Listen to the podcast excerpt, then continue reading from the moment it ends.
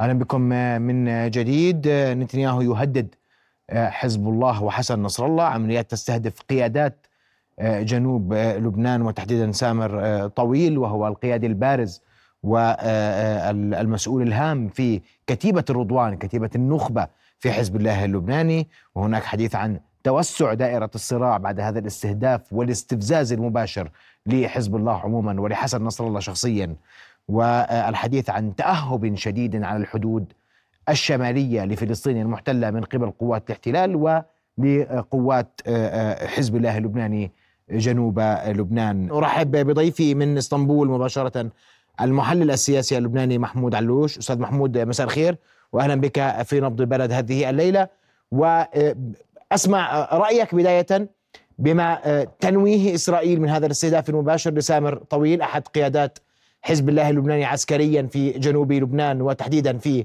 كتيبة الرضوان كتيبة النخبة في الحزب، ورسالة نتنياهو المباشرة لحسن نصر الله وحزب الله اللبناني حول أن مشهد ألفين وستة لن يتكرر. رؤيا بودكاست.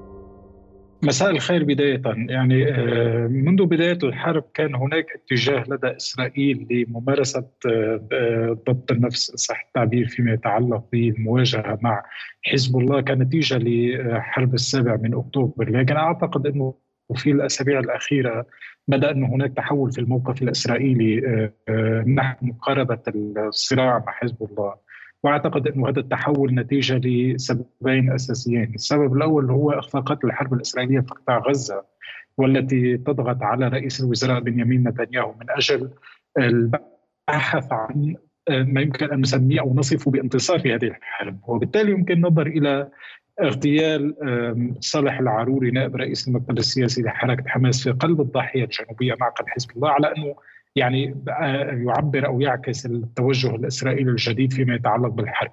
النقطة الأخرى وهي الأكثر أهمية وهي تتمثل في أنه على الرغم من أن حزب الله لا يزال إلى حد كبير غير معني بالدخول في مواجهة عسكرية واسعة مع إسرائيل أو دخول في حرب جديدة، إلا أنه منذ حرب السابع من أكتوبر كانت هناك تحولات كبيرة على قواعد الاشتباك بين حزب الله وإسرائيل. قد عزز حزب الله بالفعل من انتشاره في المناطق الحدودية مع إسرائيل، وأيضا نشر كتيبة الرضوان التي يعني الآن أو اليوم استهدف أحد قادتها البارزين، وبسبب هذا الانتشار ووجود حزب الله والخوف من حرب واسعة بين إسرائيل وحزب الله اضطر معظم سكان المنطقة الشمالية في إسرائيل إلى النزوح، والآن تجد الحكومة الإسرائيلية صعوبة كبيرة في إقناع سكان المنطقة الشمالية من أجل العودة، وبالتالي هذا العامل أعتقد بأنه ضغط على حكومة رئيس الوزراء بنيامين نتنياهو من أجل تصعيد المخاطر أو تصعيد لعبة المخاطرة مع حزب الله. ما تريد إسرائيل بتقديمه ليس حرب شاملة مع حزب الله في هذه الفترة بقدر ما تسعى إلى ممارسة الضغط العسكري من أجل إرسال رسالة واضحة لحزب الله بأن إسرائيل مستعدة للحرب بالفعل إذا ما لم يتراجع حزب الله عن التغيرات أو التغييرات التي قام بها على المنطقة الحدودية منذ حرب السابع من أكتوبر. وبالتالي يمكن تفسير هذا الوضع اليوم على أنه يعني كإجابة على سؤالك بأنه اليوم ما تسعى إليه إسرائيل من خلال تصعيد عملياتها العسكرية مع ضد حزب الله في الداخل اللبناني أو من خلال الاغتيال الذي قامت به باستهداف نائب رئيس المكتب السياسي لحركة حماس هو إيصال رسالة واضحة لحزب الله بأن إسرائيل مستعدة للحرب إذا لم يتراجع حزب الله. اليوم على الرغم من أنه بعد مضي ثلاثة أشهر على هذه الحرب لا شك أنه لدى حزب الله حذر كبير في تعميق انخراطه في هذه الحرب باعتبارات عديدة. حزب الله اليوم ليس بوارد أن يدخل في حرب مع إسرائيل تنطوي على مخاطر كبيرة بالنسبة له.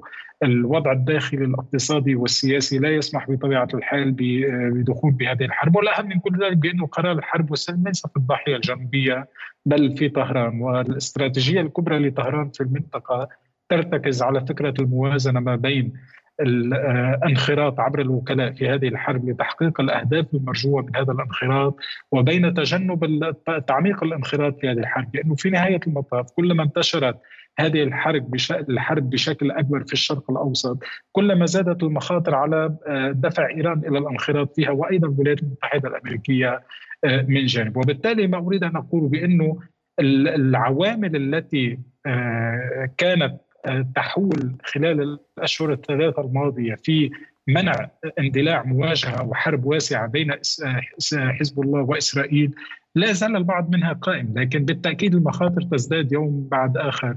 وهذه لكن سيد محمود اسمح لي أقاطعك بسؤال لو سمحت، وأنا بدي أسألك سؤال واضح. اليوم الاستفزاز مباشر لأمين عام حزب الله اللبناني من نتنياهو مباشرة، ولكتيبة النخبة في حزب الله مباشرة، ومتزامنان إن صح التعبير اليوم، وهذا رسالة واضحة لخطاب لخطابي حسن نصر الله الأخيرين.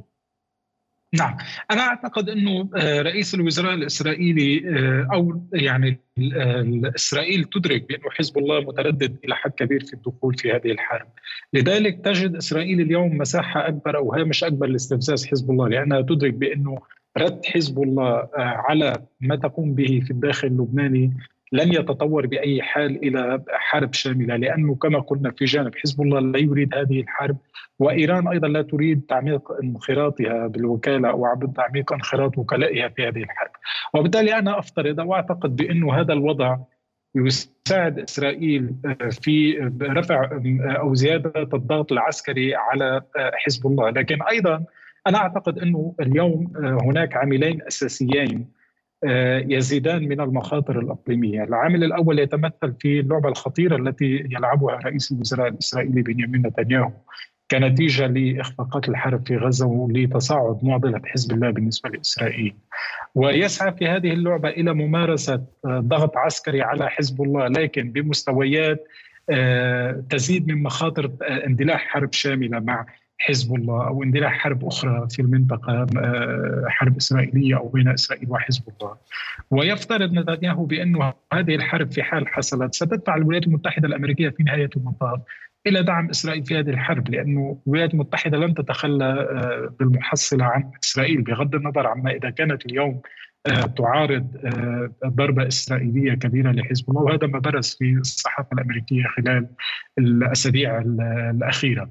وبالتالي اللعبة التي يمارسها اليوم رئيس الوزراء الإسرائيلي بالإضافة إلى خطأ احتمال خطأ الحسابات، علينا أن لا ندرك أو علينا أن نتذكر مسألة مهمة جدا، وهي أن حرب ألفين وستة بين إسرائيل وحزب الله كانت نتيجة خطأ في الحسابات، واليوم أي خطأ في الحسابات في الفعل الإسرائيلي ورد الفعل من جانب حزب الله يمكن أن يؤدي إلى حرب. وبالتالي ما أريد أن أقوله بأنه هذا الهامش الذي تجده إسرائيل اليوم في تصعيد عملياتها العسكرية مع حزب الله ربما في جانب نعم يساعدها في امتصاص رد فعل حزب الله على اعتبار بأن حزب الله غير معني في هذه الحرب، لكن أيضا يجب أن لا يكون مطمئنا إلى حد كبير بالنسبة للإسرائيليين. نعم. لأن لأن ما أستطيع أن أقوله أنه اليوم بعد ثلاثة أشهر من هذه الحرب المخاطر الإقليمية لانتشار الحرب بشكل أكبر تزداد، يعني ما نشهده من اغتيالات في لبنان، من اغتيالات في سوريا للقائد بارز في الحرس الثوري الإيراني رضا موسوي، ما شاهدناه في إيران وإن كان تنظيم داعش تبنى المسؤولية عنه، ما نشهده في جبهة البحر الأحمر في سوريا والعراق، كل هذه الأمور تشير إلى أن المخاطر الإقليمية لانتشار الحرب تزداد بشكل كبير.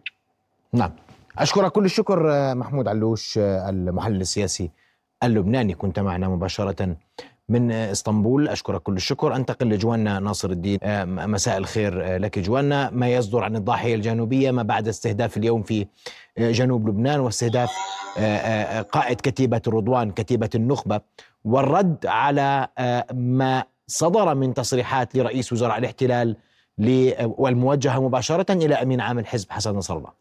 مساء الخير محمد. آآ آآ يعني عطفا على ما قاله ضيفك، ولكن الوضع مختلف يعني بعض الشيء هنا في لبنان. نحن نتحدث عن الرجل الثاني في قوة الرضوان وهي كما ذكرت قوة النخبة في حزب الله، نتحدث الآن عن منعطف مختلف تماما على جبهة الجنوب اللبناني، نتحدث عن خطوط حمر تم تجاوزها وعن قواعد اشتباك تم تجاوزها ولا يمكن بالتالي العودة إلى الوراء.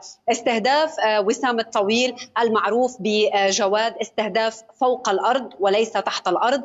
الرجل الذي بحسب معلومات يعني أمنية أنه لم يكن يستعمل الهاتف أو أو مضى سنوات لا يستعمل الهاتف، ولكن تم رصده وتم إطلاق قذيفة مباشرة على سيارته واستهدافه في بلدته مجد السلم، وبالتالي هو معروف بالحج جواد ليس فقط في مجد السلم وإن على لما على طول خط المواجهة. هذه هذه النقطة التي وصلنا إليها لا يمكن العودة إليها إلى الوراء، وبالتالي رد حزب الله سيكون حاسما على هذه العملية. هي لعبة عض أصابع، هي يعني كرة ترمى بين الاحتلال وبين حزب الله، ولكن هو اعتبر أن هذا الرد الاحتلال هو رد على العملية العسكرية على قاعدة ميرون، والحزب اعتبر أن عملية ميرون هي رد على اغتيال صالح العروري. وسام الطويل بالنسبة لحزب الله هو يعني يشبه صالح العروري بالنسبة لحماس. نحن الآن نتحدث عن حرب أمنية، حرب استخباراتية بين حماس وحزب الله من جهة وبين الاحتلال الإسرائيلي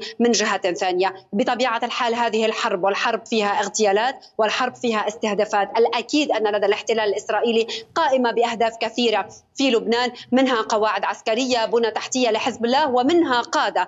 والتحذير الذي تم توجيهه لحسن نصر الله من قبل نتنياهو، من قبل رئيس وزراء الاحتلال، رسالة واضحة تماما: نحن نراقبكم، نحن نعلم أين كنت أين أنتم، نحن على أس... يعني نحن نستطلع تماما إن كان مواقعكم وإن كان قادتكم، وأي هدف يكون في مرمانا نحن لن نوفره. وبالتالي هو تحذير: احذروا من أي خطوة تقوموا بها لأننا سنكون بالمرصاد. ولكن هناك أمر مهم جدا: أي اندلاع لحرب شاملة وواضح إن كان من خلال خطابات نصر الله ومن خلال الوضع في الميدان وعلى الأرض لن يكون حزب الله هو البادئ بها.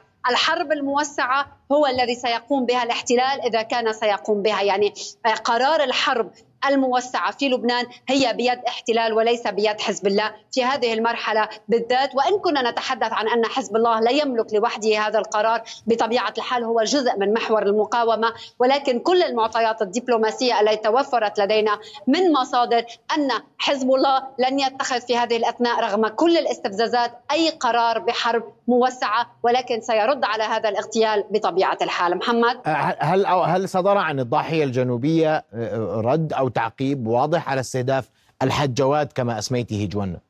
حتى الساعة لم يصدر بيان عن، نتحدث يعني عن حزب الله كحزب سياسي أو عن العلاقات الإعلامية في حزب الله. كل ما صدر كان عن الإعلام الحربي، كان نعي مقتضب بأن استشهد أو استهدف الاحتلال، ننعي إليكم القائد وسام الطويل المعروف بالحج جواد والذي استشهد على طريق القدس. ولكن فقط اللافت كان اليوم هو ما قام به الإعلام الحربي، مجموعة الصور، مجموعة الفيديوهات التي تم بثها عن وسام الطويل، صور تظهر مكانته الميدانية، مكانته القيادية ومكانته العسكرية، خصوصا وأن كل الصور كانت مع قاسم سليماني، مع عماد مغنية، مع حسن نصر الله. وحتى تم بث منذ دقائق قليلة الوصية، وصية وسام الطويل. فقط كل ما صدر صدر عن الإعلام الحربي لحزب الله وليس عن العلاقات الإعلامية التابعة لحزب الله. محمد، هل هناك أي ردود من الحكومة اللبنانية؟ هل هناك من رسائل وجهت لحزب الله بعد هذا الاستهداف؟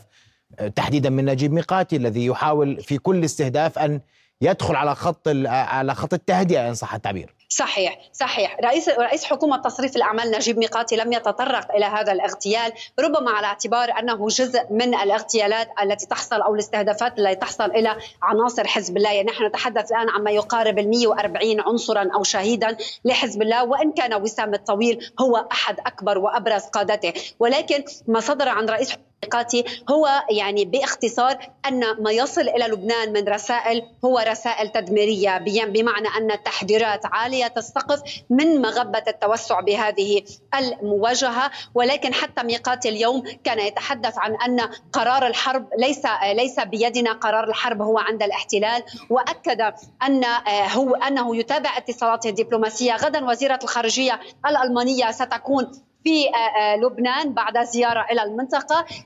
هوكشتاين الموفد الأمريكي الذي كان من المفترض أن يصل إلى بيروت الأسبوع الماضي ولم يلقى أي أجوبة إيجابية من قبل الاحتلال غير مساره، ولكن هوكشتاين سيعود الأسبوع المقبل إلى بيروت. جوزيف بوريل كان منذ عدة أيام في بيروت. كل هذه الحركة الدبلوماسية تصب في خانة واحدة، تطبيق القرار ألف وسبعمئة وواحد، عدم جر الأمور إلى أكثر مما هي عليه في الجنوب اللبناني، لأن لبنان بأكمله سيتحمل تبعات أي حرب موسعة ولن ينجو أي جزء من لبنان من هكذا حرب. محمد، أشكر كل الشكر جوانا ناصر الدين، كنت معنا كنت معنا مباشرة من بيروت، وننتظر ما سيصدر عن حزب الله اللبناني بعد هذا الاستهداف المباشر لأحد أبرز قادته العسكريين في جنوب لبنان. و ونعلم تماما أن حسن نصر الله تحدث في المؤتمر الأخير له وفي خطابه الأخير أنه لا شرعية دولية بعد كل ما يحدث في قطاع غزة. ننتظر رد إن كان هناك رد والتعقيب